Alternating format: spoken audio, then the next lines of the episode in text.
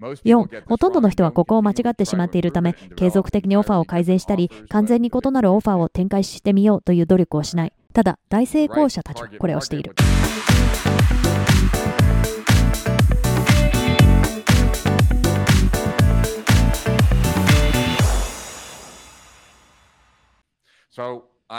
これ、私のハードディスクで見つけました。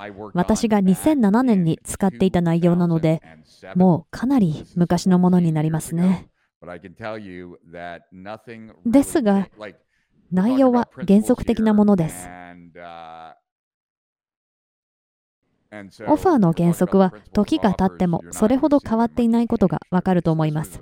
2007年に作ったプレゼンということで、今の私は2007年当時の私よりも知識が増えていると思いたいものですが、どうでしょうか。というわけで、あなたのマーケティングのパワーを見つけ出す魅力的なオファーの力、約70%の企業はマーケティングが制約となっている。スタートアップ企業が勢いをつけるための決定的な要素はマーケティングの力である。マーケティングの力はお腹を空かせている市場に対して魅力的で抗えないオファーを届けることで発揮されるスタートアップの成功の多くはオファーの力によるものだ。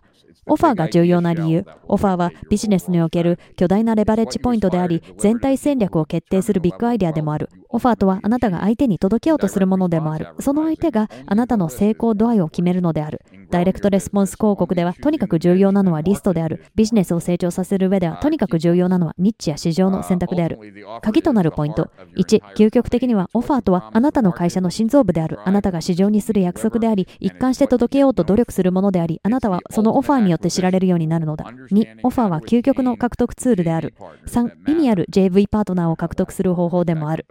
4、ほとんどの人はここを間違ってしまっているため、継続的にオファーを改善したり、完全に異なるオファーを展開してみようという努力をしない。ただ、大成功者たちはこれをしている。次、正しいターゲット市場、プラス正しいマーケティングの組み合わせが、ビジネスを通じてあなたが自由への第一歩を踏み出すために必要なものである。では、魅力的なオファーとは魅力的なオファーとは特別ディールであり、ターゲット市場に対してあなたの独自の売りから導き出された信憑性のある約束をし、行動を起こすための障害を全て取り除いてあげるものである。あなたのオファーにはその見返りに相手に求めているよりも高い価値があると認識されるため、相手にエンゲージさせる動機づけとなり、見込み客に対して今すぐ行動を起こすことを呼びかけるものである。どんどん見ていきましょう。必要条件は2つ。1、明確な独自の売り。2、ターゲット市場に響く価値訴求。これらはあなたの独自の売り、つまり USP から来る。超フォーカスしたターゲット市場に対して響く価値訴求と合わせるとヒットが生まれる。そこに一貫性のあるメッセージだけが残るのである。この辺はその通りですよね。先ほどまで話した内容とも関連していると思いますし、きっとあなたもそう考えるのではと思います。次。なぜ魅力的なオファーがそんなに重要なのか。魅力的なオファーが始まりなのである。あなたが帝国を築き上げたいなら、最も意味ある道にフォーカスすることが大切である。そして、魅力的なオファーこそが、その最初の道であり、あなたの成功、あなたが引き寄せる顧客、あなたのする仕事、入ってくる社員など、すべてはここから誕生するのである。ここは明確でしょうか？ここを見逃している人が多いように思います。あなたのオファーは、あなたが顧客のためにすることを決めるのですから、オファーによってどんな人を雇うかなど、すべてが決まってきます。結局のところ、あなたのビジネスはそのオファーを届け、果たすためにあるのですから。では、次。さらに付け足すと、より優れたオファーがあれば、利益はすぐにアップし、大きなリストを早く構築できるようになる。コンバージョン率が劇的に上がる。オファーを見た人一人一人からさらに大きなお金を稼ぐことができる。その分野で無敵の強力なオファーがあれば、他社にとっての参入障壁になる。皆に当てはまるオファーなどない。ここで言いたいのは、見込み客について、つまりは、ペルソナやアバターについて知っていれば知っているほど、魅力的なオファーを作るのが簡単になる。逆に、見込み客についてほとんど知らない場合は、魅力的なオファーを作ることは不可能か、ほぼ不可能に近いということを認識してくださいね、ということです。次。あなたがどのような魅力的なオファーをしていくかは、あなたのターゲット市場によって異なる。成功するためのオファーの要素。1、緊急で差し迫った問題を解決するものであること。これはゲイリー弁士弁護から教えてもらいました。2、独自かつ優れた解決策であること。3、できるだけ多くの証拠で裏打ちされているもの。そして4、抵抗しがたい魅力的な訴求があること。まとめると、緊急の問題に対する優れた独自の解決策であり、多くの証拠によって裏打ちされている魅力的な訴求ということですね。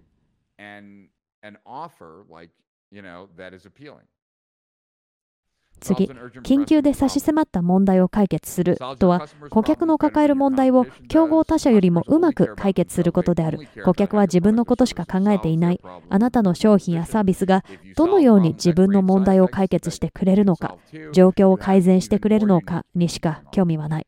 もし問題を解決することで副作用が生まれ、その副作用に対する解決策をあなたが持っていれば、さらに独自で魅力的なオファーになる。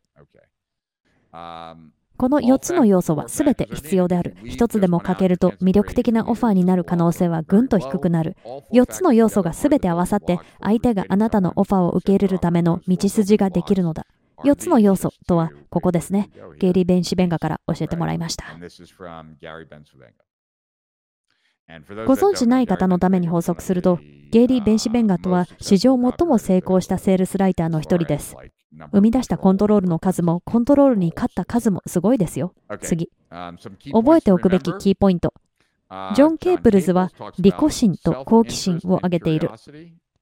これらはヘッドラインでも商品でも最も効果的な要素です。ジェフ・ウォーカーは圧倒的な証拠やケーススタディ、そして希少性と言っています。ダン・ケネディは人々が買わない理由を取り上げています。人がコンテンツ商品を買わない理由ってたくさんあるんですよね。あなたのことは信用できない。私の状況はものすごく悪いんだ。私の状況は絶望的だ。そんなに素晴らしいものならなぜ売るんだ？などなど。次はロッサー・リーブスが最高の商品は最高のペイよりも強しと言っています。商品が素晴らしければ素晴らしいほどセールスライターが素晴らしくある必要がなくなるというわけです。そしてアゴラモデルとして使っているのが緊急性、独自性、超具体性、有用性の4つの要素です。ゴッドファーザーのセルフにも奴が断れないオファーをしてみせるとあります。そしてあなたのオファーが克服しなければいけないハードル。今日の最も差し迫った問題はビジネスや社会の情報の需要に応えるためのアテンションが足りていないことである。アテンションを向ける対象が多すぎる。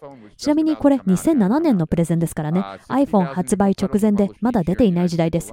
米国だけで毎年6万本、全世界で30万本の新刊書が出版されている。米国では毎年1万8000本以上の雑誌が出版され、2250億ページの雑誌内コンテンツが出されている。学術雑誌は40万本、カタログは150億本、1998年のダイレクトメール総数は872億通、そして平均的な食料品店には年間1万5000種類の新製品が並び、平均的な食料品店は合計4万品を揃える中、一般家庭は年間150種類の商品しか購入しない。そんな中、年間1万5000種類の新製品ですよ。計算してみてください。人間のアテンションはインターネットの可能性に対する限界の一つかもしれない。ランドコーポレーションのマイケル・ウェイドという人がこう言っています。そしてアテンションは情報経済の希少なリソースとなった。これはワイヤード紙です。そして消費者は選択肢があることは理解しているが、どう決断したらいいのか、まるでわからない状態である。注意欠如社会では、顧客は近道を探すことを強いられている。今日最も人気のある近道の一つは、スペシャリストやエキスパートを見つけて、彼らに代わりに考えてもらい、決断してもらうという方法である。あなたはエキスパートですか？スペシャリスト効果。誰もがスペシャリストイコールエキスパートだと考えている。ゼネラリストとは違うのだと。これが認識の問題なので実際にそれが正しいかどうかは関係ない。ビジネスでも同じことが言える。スペシャリゼーション、つまり専門が品質を高めている。買い手側はそれを知っているにもかかわらず、売り手側はそれを忘れていることが多い。ビジネスにおける専門家。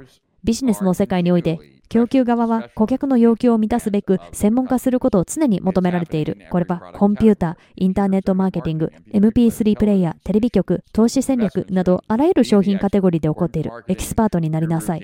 マーケティングの第一人者であるダン・ケネディはこう言っています。ほとんどの人はへその緒を手に持ってどっかにつなげる場所はないかと探しながらさまよっているのだ。自分がこの人はエキスパートだと信じる他の人が自分の代わりに判断し指示を出してくれる方が楽なのだ。この時代においてもしあなたが本物のエキスパートであるなら、比較的早く優位性をものにすることができるはずだ。法律事務所の例、かつては法律事務所ではあらゆる種類の案件を扱っていた。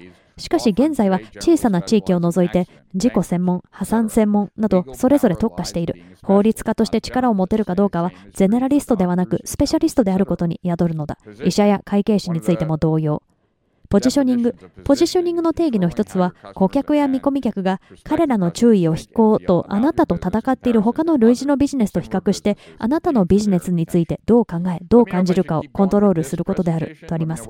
さて、ここまでご紹介しましたが、いかがでしょうか？あなたはどう思うか教えてください。